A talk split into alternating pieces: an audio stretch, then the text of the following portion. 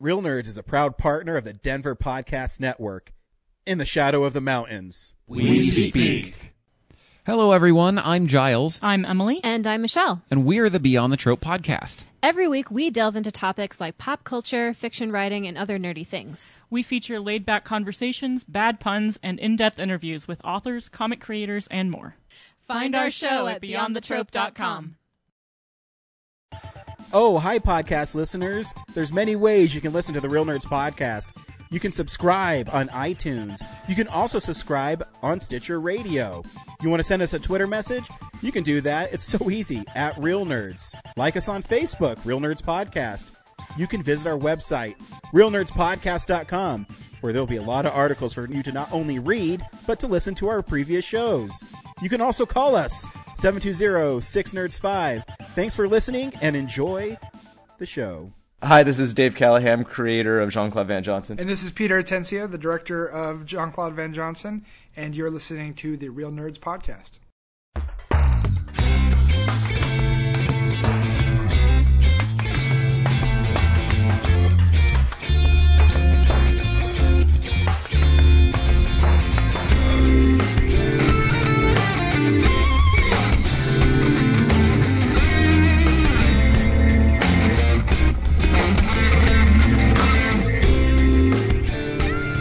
Welcome to Real Nerds Podcast, unofficially the official podcast of Denver Comic Con 2018 and beyond. I am your host today, Brad, and with me is Zach. And um, we apologize for this episode because uh, the movie of the week is The Isle of Dogs, and it deserves better.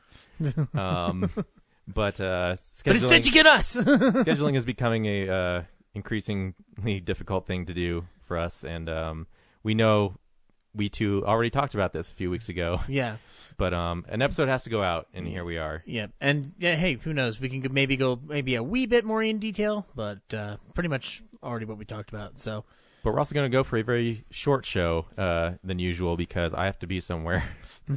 um, and I have to be nowhere. So Uh, we're going to forego the. Uh, oh, actually, um, in the interim, uh, and a reason why last week's episode only posted just now is because we were at a Marvel quiz on Saturday, yeah, and um, inc- it included Brian and some other of our friends, and we got seventh place out of twenty six teams, twenty seven, I think. twenty seven teams. So Yeah. pretty good. Yeah, Uh, some stumpers, some obvious like we should have known that. I type don't know. stuff. I still don't know why I put, put pointed to someone in that picture and said rocket uh, Rocketeer, but you know that was.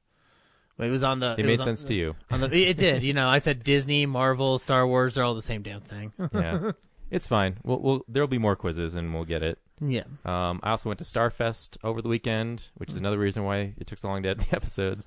Um, and that was fun. I got to try out some cosplay, and uh, um, I, I rented a room there for once, so it was really convenient. So, you know, if you hate walking around cons with all your all your gear, um, consider renting a hotel because it's it's.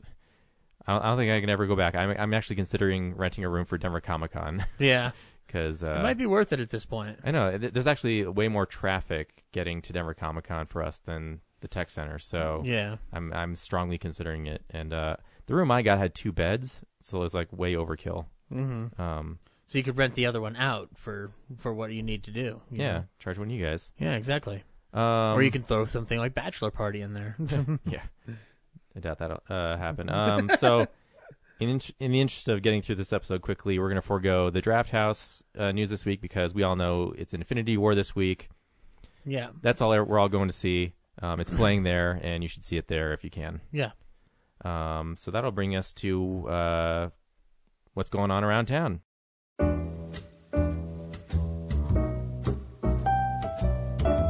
Hey, film buddies, follow me around Denver.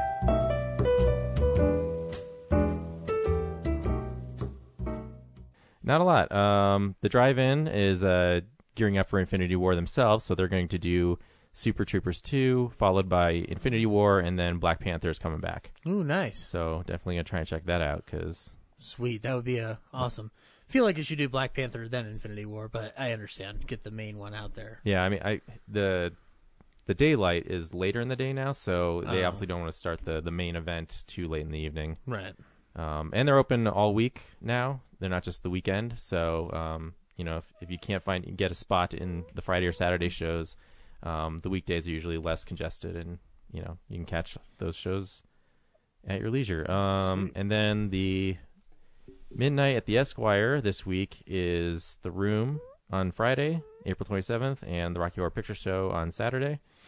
Um, so that's what they do every month. And then uh, the following week, May 4th and 5th, is the Belladonna of Sadness. So if you want to watch women get abused horribly for, I think, it out and it felt like two hours, maybe two and a half. Um, you can check that out. It's the 45th anniversary, I guess. That trailer was psychedelic, though, bro. it, the artwork's beautiful. It's just it's tough subject matter to get through. right.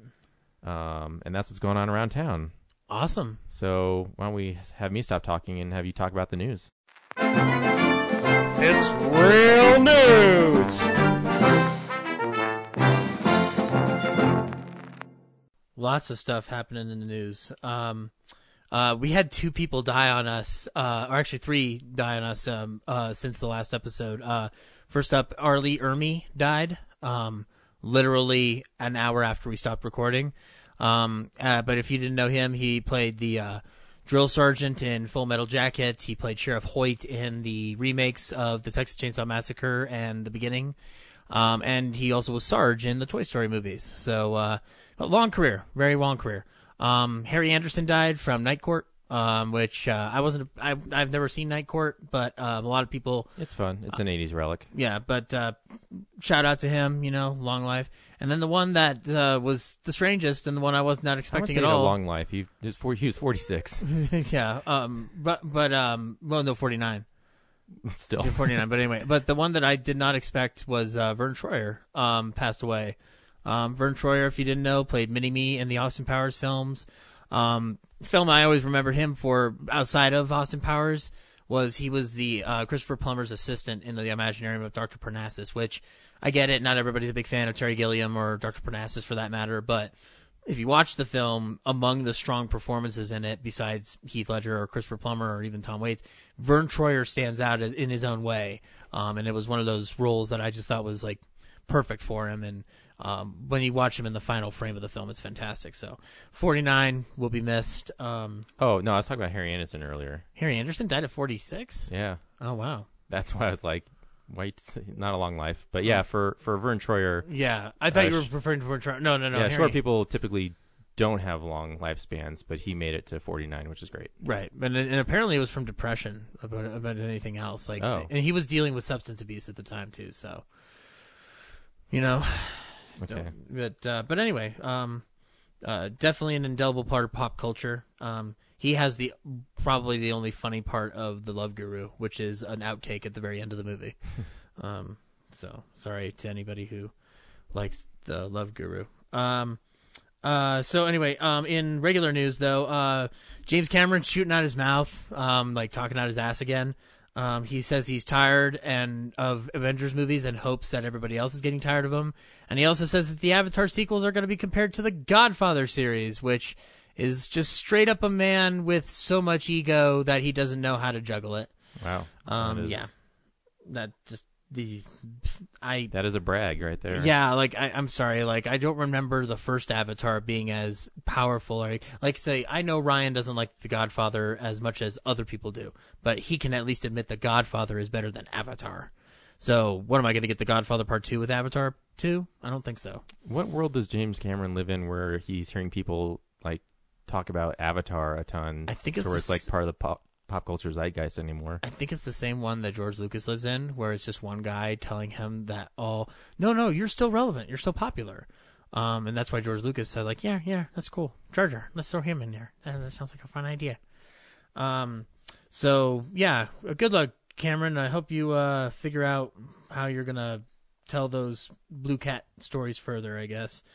Um, it too is getting a new cinematographer from the first one, so the look might change, um, or maybe they'll try to keep it consistent. I don't know. But on top of that, they're also trying to get Bill Hader and James McAvoy on the cast, which uh, for uh, for one, I think James McAvoy for Bill, which would make a really good casting choice in my opinion. If you're Shouldn't gonna... Bill Hader be Bill? No. no. No.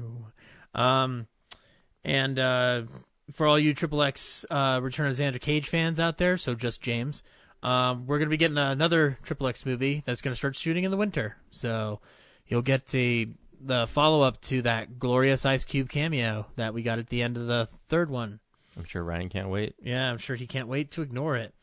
Um, uh, I guess the Deathstroke movie, um, whatever Joe Manganiello was putting into that uh, role, is now going into a Deathstroke solo movie with Gareth Edwards and not going into the Batman.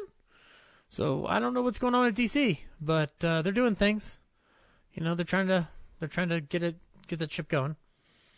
Um, and uh, uh, Netflix is considering buying some movie theaters, um, they, but they haven't said anything official. They've just said it's something we're putting on the table amongst other things we want to do. So, um, it'd be nice, it'd be a cool middle finger to a governing board of Academy that doesn't know how to stay hip. So, so you know, And- I love the. can. I mean, I love the Academy, but let's face it, they're being snobs. Um, If anyone and- can afford it, they can. yeah, exactly. Um, and then the final thing, which was the coolest thing of the week, was we got a little peek at the new Halloween movie, uh, with in the form of a poster and the look of the new mask. Um, which It looks the same to me. no, it doesn't. it, you're just your eyes don't adjust well because you also hated the first one, so you know that's the reason that you don't see the difference. Well, Um, they're not going to win casual fans if, y- if I can't tell the difference. You know what? They're not after you, jackass. Uh, their accountants beg to differ. Yeah. Um, but no, uh, I mean, like they they've aged it without. You saw the Rob Zombie one, Yeah. so it's they they went with the same idea in terms of aging it as years go on, but they instead kind of put it into the deeper detail and less on aging the mask itself, but like trying to morph it into a new image per se. Um, so, but I I mean, honestly, if you look at it, it kind of just looks like elderly William Shatner, which is what the mask is anyway, anyways, just a William Shatner mask. So, um, but I think it looks cool. I think it looks solid, sinister. Um, if the movie's just called Halloween, I think it'll be fine for a generation that's never seen the original or people like Brad who just hate cool things. Um, so, you know, might get them enticed, might get them to go see this new one. Uh, Jamie Lee Curtis returning. And They should, she's they should subtitle it Re- uh, Halloween Retirement. retired. Zing. trying to think. What would the What were you saying about what would Laurie? the- what would the tag? Oh, uh, Laurie Strode, uh, played by Jamie Lee Curtis, will be returning along with her daughter and her granddaughter. And uh, it was confirmed this week also that John Carpenter, yes, is indeed doing the score to the film as well as his executive producer role. So, uh, yeah, cool. We get some new John Carpenter music, which would be sweet. Because I don't think he's just going to do the theme um, and all the obvious cues. I think he's going to do something new and different. Because that's been his leitmotif lately when he goes out on the road and does music. Um, And then the fans will pick it apart. yeah, and then like side note on everything, Jamie, Jamie Lee Curtis said she saw a a rough cut trailer for it, and she said it's uh, as she says full tilt boogeyman. So uh, let's hope it's not just hype. Let's hope it's like an actually scary movie because that's what I'm looking for. I'm looking for Michael to scare the shit out of some millennials. Um, so and that is news. Nothing scares millennials. I know. uh, oh, except if they look in a mirror and see themselves, then they have to face themselves. But they face love reality. selfies. Face the reality of themselves. No, they can't filter it. Not in the mirror. Um, so that brings us to DVDs Yeah. and Blu-rays. DVD releases and Blu-rays. This week, uh, Hostels, which we, re- re- we reviewed on the show a couple weeks ago, that is out on Blu-ray and 4K. Batman on a horse. Batman on a horse. um, and The Maze Runner Death Cure. Wait a minute. I really wish it had been called Batman on a horse. I mean, I think he's on a horse in uh, Gotham by Gaslight. We've got to go save this Indian tribe. Native American. God, it's so racist. Native American, sorry. Batman does better. Uh, yeah, the Maze Runner Death Cure. The end of that series is on 4K. And if you're a Best And Buy DVD, and if you're a Best Blu-ray. Buy guy, you apparently can get all of them in cool new steel books. That's right. Uh, A Few Good Men and Grease also get 4K releases. Uh, Grease has a collection, which I guess there's three movies in a steelbook. And There's then there's three a, Grease movies? No, there's two. And then there's the live sing along or the live one that they did. Maybe they're packaging the live one in there because there's three like little stickers of you know the different characters from each movie. So Okay, right on. uh, and then there's like a yearbook version of that same thing. I'm Okay. guessing it's like leather bound, so probably the Target edition. That'd be sweet. Um, some dumb bear movie sequel. Uh, Sorry, Henry. Boom. Paddington 2 is coming out, but it's just a regular Blu-ray, DVD, digital release. Like, there's no, you know, cool leather-bound Grease edition of it or steelbook. it's just Paddington 2, the leather-bound Grease edition. he's just eating a marmalade sandwich shaped as a two, um, and Can I do a looking quick- wistfully into the corner. I'll do a quick imitation of Henry, but that's all you need. That's that's exactly. It's simplistic, Brad. Uh, Criterion's got the Virgin Suicides and Dead Man from Jim Jarmusch. Uh, I do like that. Suicide Man. is not from Jim Jarmusch. That's Sofia Coppola. um, Den of Thieves comes out. Uh, the Maze Runner gets a trilogy, but nothing fancy, other than a, du- a dude running across three backdrops on it. Uh, Killer Clowns from Outer Space. I'm guessing that's from oh, Arrow. that's Arrow. Yeah. yeah. Uh, supposedly Cyborg, finally from Shout Factory, but I'm I'm not sure. Did you th- pre-order it? I did not. Um, I thought Ryan said it was going to be June, so that might be a uh, an error. Uh, Mermaids. Oh, the one you saw? No, no, it's Cher. The Oh. Cher one and Bob Hoskins. Yeah, Bob Hoskins. Oh, Hoskins. okay. Winona Ryder. Never mind. Uh, Deadpool's getting a two-year anniversary edition, and uh, Best Buy has a new steelbook for that too. Uh, but it's not 4K, so which is weird because they over the Christmas they covertly released a 4K edition, which I failed to pick up. So, but you know the sequel's coming out, and I'm sure when the, that DVD comes out, they'll have a They'll, they'll have a 4K two pack. They'll so. have a twofer, if you will. Uh, Doctor Detroit with Dan Aykroyd from Shout Factory is coming out. Okay. um, Scream Factory has a Troll one and two double feature. That's um the the only difference between that and the one they had before is that the documentary Best Worst Feature is no longer a part of the set. Ah, So it's a reissue without that featurette. Uh, Puppet Master has some kind of special set. uh, looks like there's like a little blade action figure and maybe a book with the DVD. Can't tell. I hope it's just Only a, one I hope it's a knife. you open the box. Ow! Murder your friends. Fucking Charlie Band. Uh, and that should be. Uh, there's a lot of like little things out, but that that's the big stuff for this week. And if you're at Best Buy to celebrate your Avengers fandom, you can get new steelbooks of Civil War, Avengers, and Avengers: Age of Ultron. Yep. Not Um, 4K editions, unfortunately. Yeah, but I might still go ahead and do it for one of them. uh, Maybe Civil War. Yeah, I need a first Avengers steelbook, but um, I'm not gonna. The art style's so distinct on those releases that it would be weird not to have the other two. So, Yeah. um, Matt Ferguson, I think, is the artist.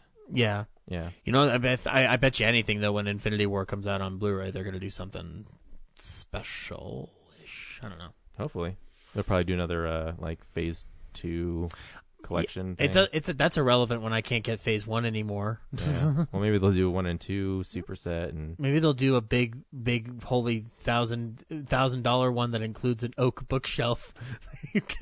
Actually, I'm going to say there's one more thing because it just looks like crazy. There's something called the Boneyard, and there's like a poodle with a zombie face. So Let me see that for a second. dare to enter, try to leave the Boneyard. Oh shit! Oh, uh, someone was talking about this on um, uh, Shockwaves. They say it's insane. Uh, I, I might pick that up and watch it. all right. But like, no, it, it's like it's some kind of weird like rock and roll zombie serial killer movie. It's like all over the place. okay. So and but yeah. actually, if James was here, he would have mentioned Seven Guardians of the Tomb, which has uh, Lee Lee Bing Gong Bing Bing. I can't read it; it's too small. You're Kelsey so Grammer and racist. Kellen Lutz. I'm not. I'm. I'm just I'm not- kidding. but it looks like one of those. Um, what is it? Uh, the people that make the knockoffs of like other movies. Oh yeah, like a, oh like a like an adventure film, like in the vein of Indiana Jones and whatnot. But the company, they have like a name. Oh, um, Asylum. Asylum. Yeah, yeah, it looks like an asylum movie. Yeah. So James would probably have better commentary on that. But it's got Kelsey Grammer in it, man. Yeah, Kelsey Grammer's like front center on that, He's just like, oh, But Ni- third. Oh, oh, Nigel, we've got to go in this tomb. and that's Blu-rays and DVDs for this week. Sweetness. Uh, which brings us to what we've been watching. So, uh, yeah, this is the stuff we've been watching. Zach, what did you watch this week? Uh, not a whole lot. Um, I went to the film club for the first time and Hey. saw Borg versus McEnroe. McEnroe. Sorry, didn't say it right. So Yeah, Borg- did McEnroe get ass- assimilated? Uh, no, he wins at the end because it's history. So I'm not going to avoid spoiling history for you guys. You should read books, damn it. Um, no, um, so if you don't know, it's a story about um Bjorn Borg um fighting um McEnroe, um the American tennis player in the uh in the Wimbledon Championship. Um, and it's it's interesting like because Battle of the Sexes came out last year, and immediately after it was over, Steve and I were talking about how it compared to Battle uh, Battle of the Sexes in terms of tennis films that came out that year. And Borg versus McEnroe is definitely like the superior one in terms of just style and technique and the way it's the way it's executed, the acting that's going on. Um, it's a very like it's it's a lot more of a challenging film than I thought it would be. Uh, the guy who plays Bjorn Borg is really good. Um, uh, the key thing everyone will probably want to know is Shia LaBeouf. He's fantastic in it. Like he was, this is a role he was born to play, as Steve said, and I agree with that. Like it's just, just straight up a man who cannot contain his anger on the court in tennis. And there's they showed footage prior of McEnroe, um, of the actual McEnroe, and he, and him flipping out on um, tennis officials and stuff like that. And it's just like, wow, this is perfect for him. I cannot believe he didn't do something of this nature earlier um, uh, for his acting career.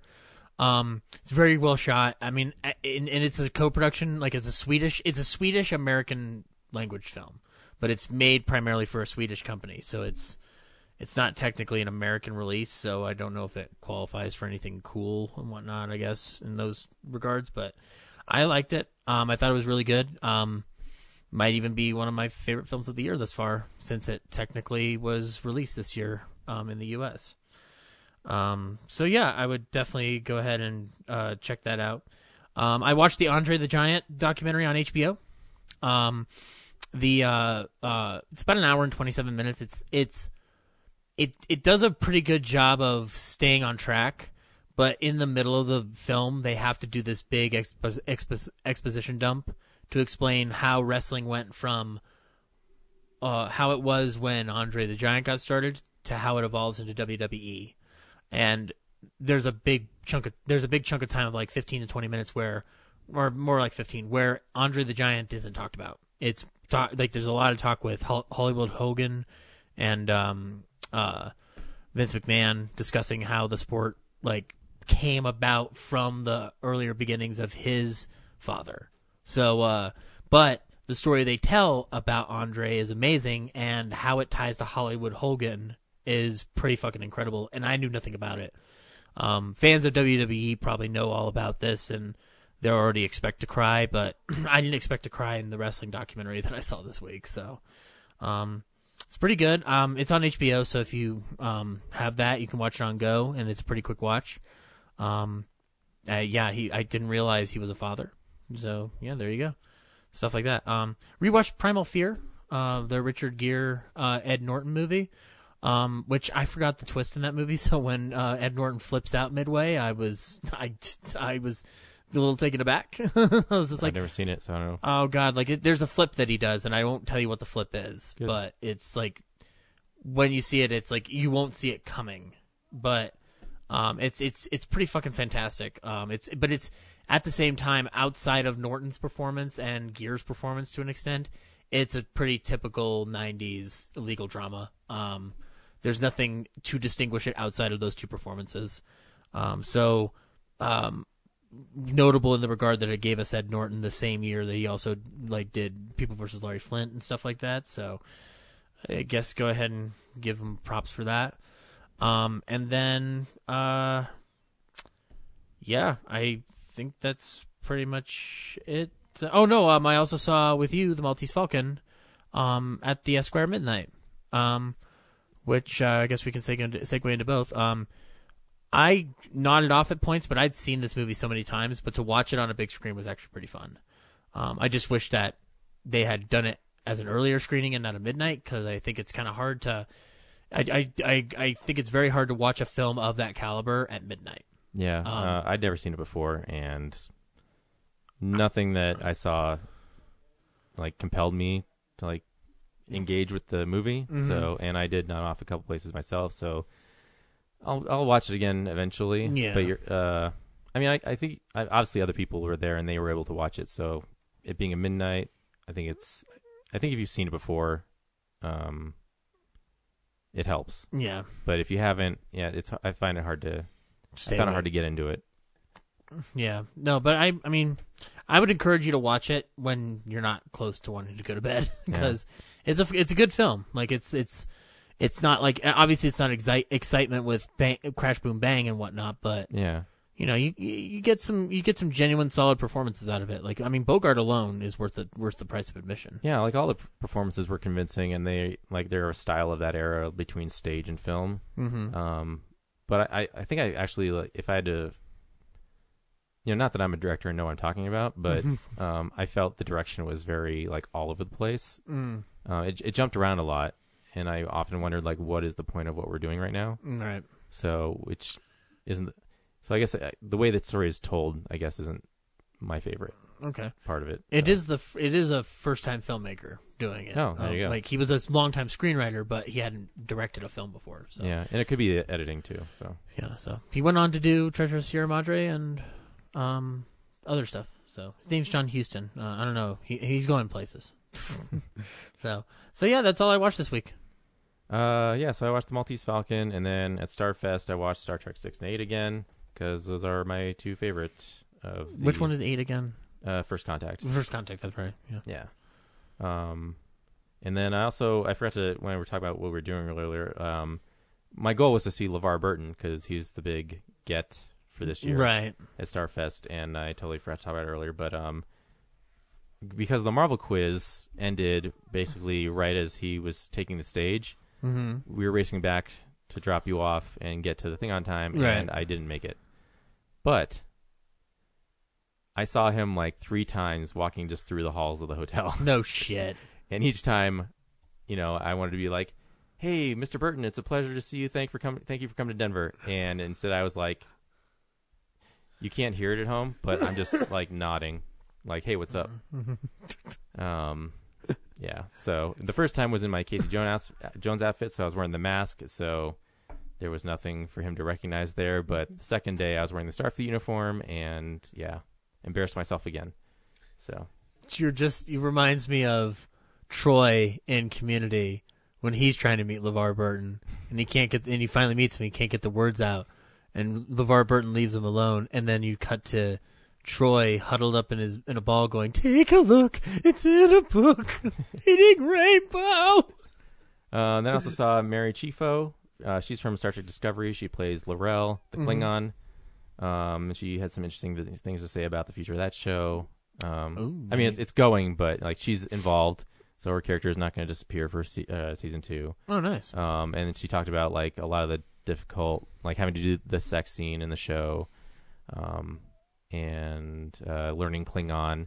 Um, to learn her Klingon role, she watched all the Klingon episodes of all the other series, Mhm. and now through Deep Space Nine is her favorite. Um, and Dax is actually her favorite character uh, so far from the ser- those all those series, and so she's going to go back and watch non Klingon episodes of all the shows from Star Trek. So Nice. um, but she's more of a theater actress and um, classically trained, and yeah, d- less about getting into the role. And then also Roger Cross was there. Um, he is from shows like Dark Matter and something else. I think Stargate. He's got an extensive resume, but I know him mostly from 24. He played Curtis, uh, one of Jack's CTU uh, reliable guys, except for season six when he flips out and tries to kill the guy they're trying to protect, and Jack shoots him in the neck and kills him. Not sure Jack had to kill him to diffuse that situation, um, which would have been a great question to ask him, but I didn't do that. Instead, I asked him if there were any fun stories from uh, his time on 24, and he talked about this time they got uh, uh, the director John Cassar like fake arrested. Um, so fun hijinks like that on 24. Nice. Um, and then Malcolm Barrett, um, I'm not familiar with his, with his work, but he was there, and each time I walked around as Casey Jones, uh, I saw him twice, and he was like Casey Jones, and we fist bumped. Uh, so I need to look into his work. but apparently he's a big Casey Jones fan. I love that people freak like, like fanned out for you, like not you, but like a character that you cosplay. I know. You know? I mean, Like- I'm pretty sure I was the only Ninja Turtles cosplayer at Starfest. Yeah. Which isn't like, you know, it probably sounds like, hey, Star Trek convention, and Brad is being a rebel and not doing anything Star Trek, but Starfest has evolved from Star Trek to be more like a Doctor Who anime. Um, what else is popular right now? Everything but Star Trek. Even Star Wars. Like there was just not as much Star Wars, and considering like Star Wars is actually getting movies made right now. Um, Well, yeah, but yeah, but the internet hates them, don't you know? uh, I don't know. Oh yeah, wait. Get, finish yours. Sorry. So anyway, um, enough about uh, Starfest. Um, uh, the other things I watched uh, were I rewatched Double Dragon, uh, which is a movie actually co-written by Paul Dini. oh, nice. Um, and uh, the there's a uh, what's her name? Alyssa Milano's uh, police officer dad in the movie. Mm-hmm. He is the guy, old man screaming in a quiet place. Oh, really? Yeah. so that was an interesting uh, uh, connection. And then um, uh, Robert Patrick is the villain, Koga Shuko, Right. and uh, he has two henchmen. Um, and I I don't know why I didn't notice this before, but because I had the subtitles on, I was able to read it. So I must have been like tuning out what he was saying it like every time I ever watched it. But th- those two characters as henchmen are called Huey and Lewis. so and he asked them when they show up at his stronghold, like, "What's the news?" so as a Huey Lewis fan, I was like, "Man, I can't- I can't believe I didn't catch that before." Uh, I also rewatched Suburban Commando with Hulk Hogan. Um, oh, really? Speaking of speaking of the Hulkster. Yeah, um, and that's a fun dumb movie. Uh-huh. Um, I rewatched it to wonder because uh, I always thought it would be a good "How did this get made?" Film, and uh, I think they did uh, No Holds Barred and Mr. Nanny. I think that's the only Hulk movie left, right? That I think so. Yeah. I think there might be one more, but um, so I was I was rewatching to see like what uh, is it as silly and, and enough to be a movie for that show, and actually watching it, it's like almost too competent. Like it's it's dumb and silly, but it's it, like I didn't find a lot of stuff like oh that's you know there's inconsistencies in like the that's, shots That's like out there and bizarre. Or like it's yeah the the plot isn't I mean the plot's ridiculous but it's not like so like that doesn't make sense like everything seems like it explains it's itself it's, pretty well it's it's there is what you're telling me. It's yeah like it's just it's there. there. Christopher Lloyd's in it he's fu- like it's fun and uh it's it's all about the Hulk is Shep Ramsey he uh is an intergalactic like hero um but after he kind of bungles a mission uh his boss says like hey you know you need to take a break you're stressed out the Hulk is like, or Shep Ramsey's like, I don't want to take a break. I'm fine. And then he smashes his console, and his ship has to detour to Earth, and he has to wait six weeks for the batteries to recharge or whatever.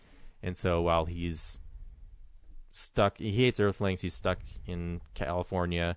Um, he finds an apartment for rent with what money he expects to pay. I don't know. I guess he must have like a cachet of So you say this isn't Earth weird. money.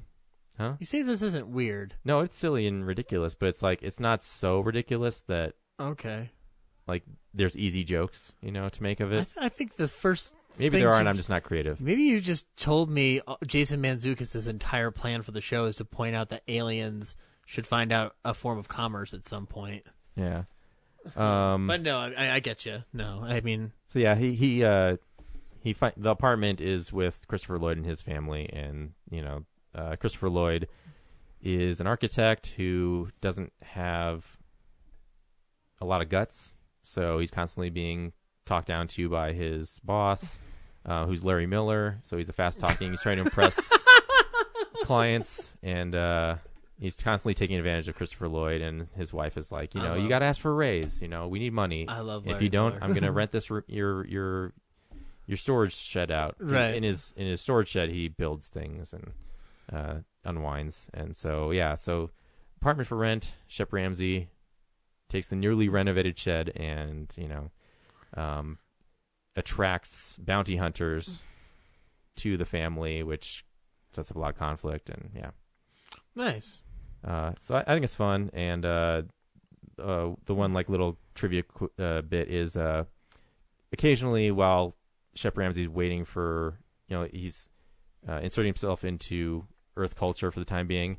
He runs into a mime several times and doesn't understand miming, so he always thinks the guy's in trouble. So if he's pulling a rope, he tries to help him pull the rope. If he's trying to like climb a ladder, he thinks the guy wants to get up to the second floor, so he throws the guy up to the second floor. At one point, he's trapped in a box. Uh, so uh, Shep Ramsey thinks it's a force field and punches through the force field and into the guy's face. Um, uh, s- li- li- little scenarios like that. But uh, the, the trivia tidbit is there's one gag where it happens twice. There's this little girl crying about her cat being stuck in a tree, Uh-huh. and Shep Ramsey pulls the limb down with the cat on it because he's so strong. He's got Mhm. superhuman strength. And it's not actually her cat, so she's like, "Ugh, that's not my cat," and walks away. And then he releases it, and the cat flings through the air. Mhm. And then later on, she does it again. It's like, "Oh, my cat's in a tree," and it, she, he pulls it down, and she's like, "No, that's not my cat either." And then she grabs onto the limb, and he lets it go, and she flies away, and the cat jumps off. And that little girl is Elisabeth Moss. Really? Mad Men. so, and she's like five. So it's like That's I think this movie is like ninety one. So That's insane. no, like, we're the same age. So she must have been like nine or ten. Yeah. I was anyway, born in 91, so. and that's all I've been watching this week. Cool. I had two more things real quick. Real, real quick. Um, so I picked up Space Ghost Coast to Coast, uh, volume one on DVD at work because it was just there. Um, and I hadn't seen this fucking show in, uh, 15, 16 years. And it's way weirder than I remembered it, man. Like, it's so strange. And further proof that Jack Benny is, uh, a part of the po- of the pop culture zeitgeist, guys. There's a scene where Zorak and Moltar get into an elevator with Jack Benny. So, and I will screenshot it for everyone. So, if y'all think I'm crazy about this dead comedian, there's proof that he was very big and very popular even after his death. Um, so yeah, like, yeah, it was just interesting. And then there's an episode where they're talking with three different cast members of Gilligan's Island, and the whole premise is that Zorak was a cameo actor on the Hamlet episode of Gilligan's Island. Um, so it was just, it was just bizarre. Um, I just, I couldn't believe that, like, that was like a thing. Um, so, but anyway, Yeah, we got ten minutes. yeah, that's all. That's all it. So anyway, Okay, cool. Uh, so that brings us to the movie of the week, which is Isle of Dogs. Zach, should people see Isle of Dogs? Yeah, um, I think this is uh, definitely another Wes Anderson home run. Um, I think I, in many ways I like it more than his previous animated outing, Fantastic Mr. Fox. Um, there's a lot going on in this film, and uh, probably too much going on for the short review we're going to give it. But uh, yeah, go check it out. It's playing everywhere. It's been playing for a couple weeks, so I agree. Uh, it's a lot of fun. Um, it has layers uh, about um, you know marginalizing people in society Mm. and alienation, and uh, the animation's fantastic. Um, it's you know he he's a bit hamstrung with Fantastic Mr. Fox in that he has to adhere to previous source material, um, but he did a great job in that anyway. This time he has full reign to do everything he wants. Um, it's an original for him. Uh, a lot of people complain that this could have been a story set in Cleveland or something. Uh, it didn't have to be Japan, so there's like this issue of cultural appropriation going on. But I'd argue that he does a lot of things in the movie to diffuse that. Um, I mean, it's set in the future. Um, it's not actually Japan. It's Megasaki.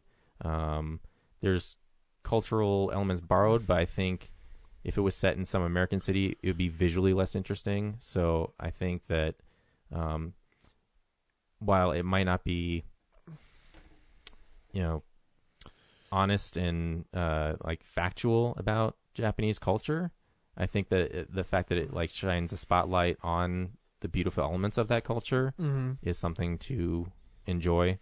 and not just culture but cinema, Japanese cinema Yeah, in general. And we'll talk about it after the um, break. yeah. So here's the trailer.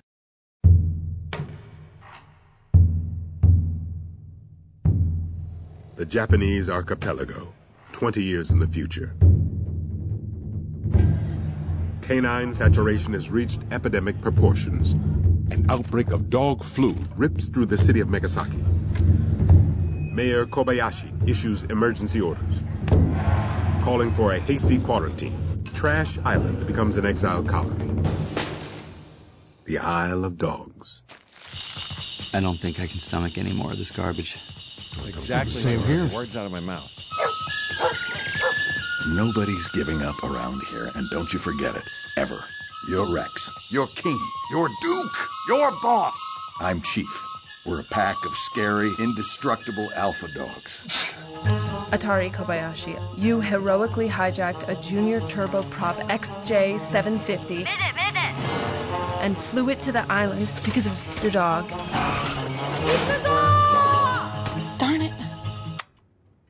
I've got a crush on you. We get the idea. You're looking for your lost dog spots. Does anybody know him? No. no. Uh-uh. I've lost all of my pride. Spots, if he's alive, may very well be living, even at this moment, as a captive prisoner. Somebody is up to something. Will you help him? Ah! The little pilot.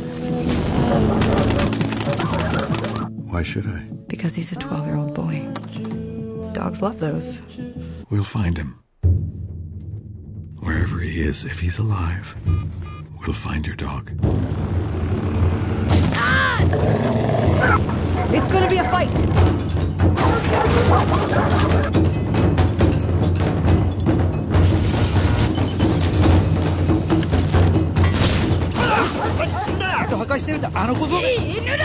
I wish somebody spoke his language.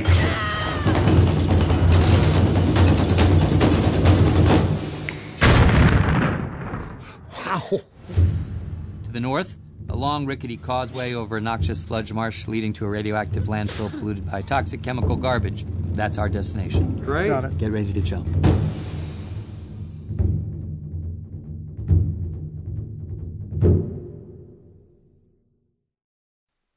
One of the things that um, really kind of blew me away in the film, because he had talked about this in an interview about like really approaching like you'd think with animation and Japanese culture you'd want to try to go toward Miyazaki or something like that, and he said that the emotional tone was something they try to take from Miyazaki, but the visual aesthetic, it's a fucking Kurosawa movie in in so many ways, like and and not just Kurosawa, but there are a lot of elements. Like when, like the way they build up an element with um within the beginning of the film is that the dogs are all on Trash Island um because they have dog flu uh a couple other diseases and whatnot and so they're isolated Snout on this fever. snout fever Yeah. and like tons of Overbreeding. over, overbreeding yeah. so the so they're all put on trash island and they're fighting for scraps and there's this great moment at the beginning where it's like a group of dogs that look similar going toward a pile of trash that just came off the um the Nagasaki island um and then they're interrupted by our main group which is uh Duke Chief Boss uh Rex and uh King um and uh they're going the way they're approaching each other step by step within the animation is very similar to the way Kurosawa would frame certain shots and just kind of the timing of it. And it, obviously that timing could be compared to anything Wes Anderson's done, but just the way it's handled it, it, it's available it's able to evoke both settings. Um, and that's what I really appreciate about it. That combined with Andr- Alexander Desplat's music in this film, like this might be my favorite soundtrack of the year thus far. Like it is, I fucking love the music in this movie. Yeah, Like it's I absolutely like more so than I've liked in any other Wes Anderson movie. Um, just because it's got it's got a real vibrant energy to it that I totally dig. Um, but yeah, and then just the art direction for this film is incredible.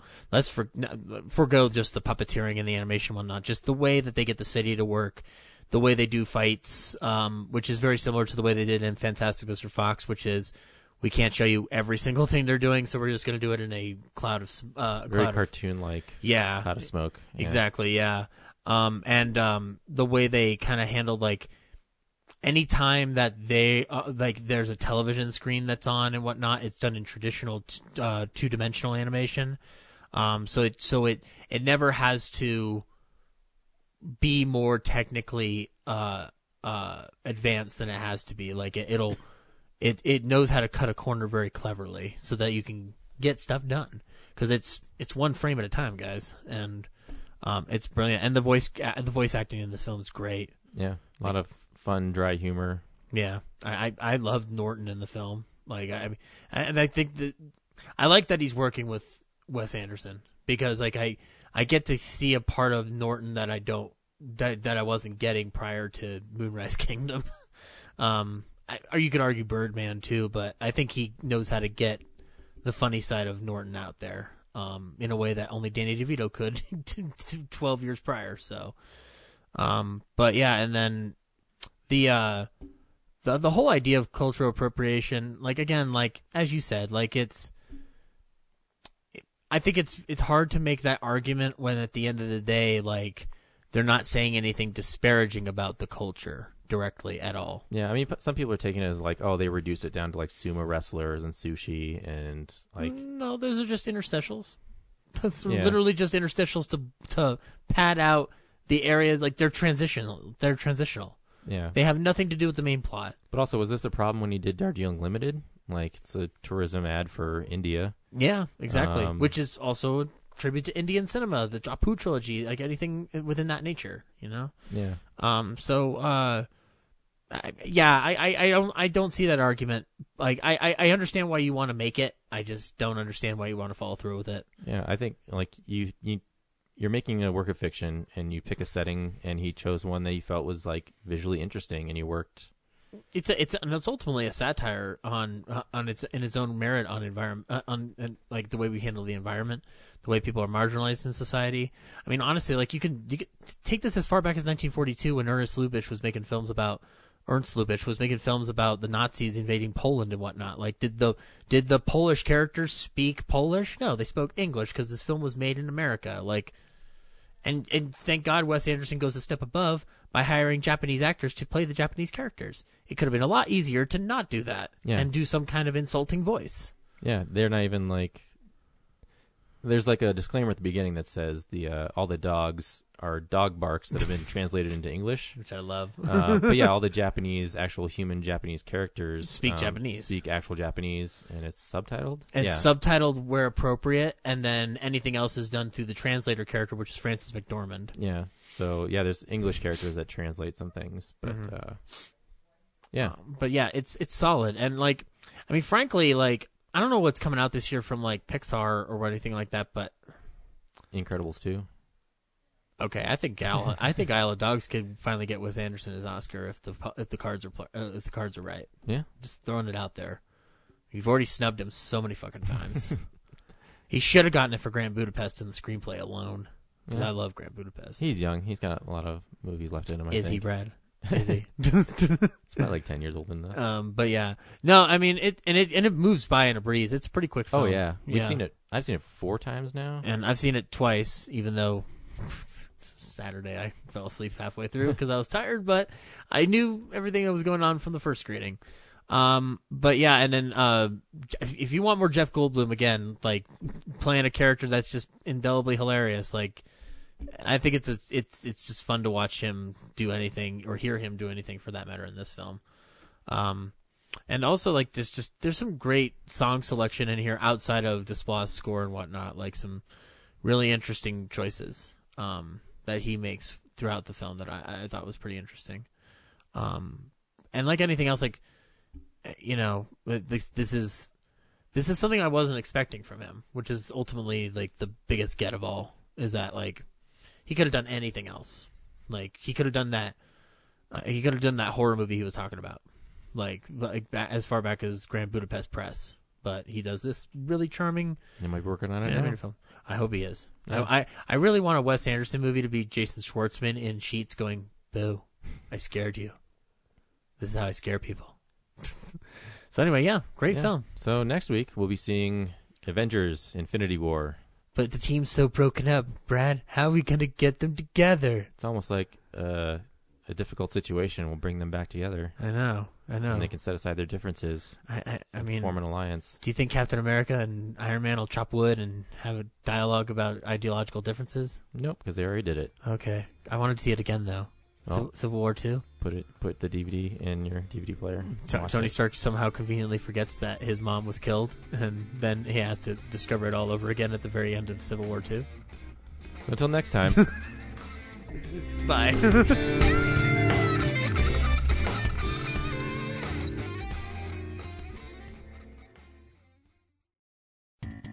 Thank you for listening to this episode of Real Nerds Podcast.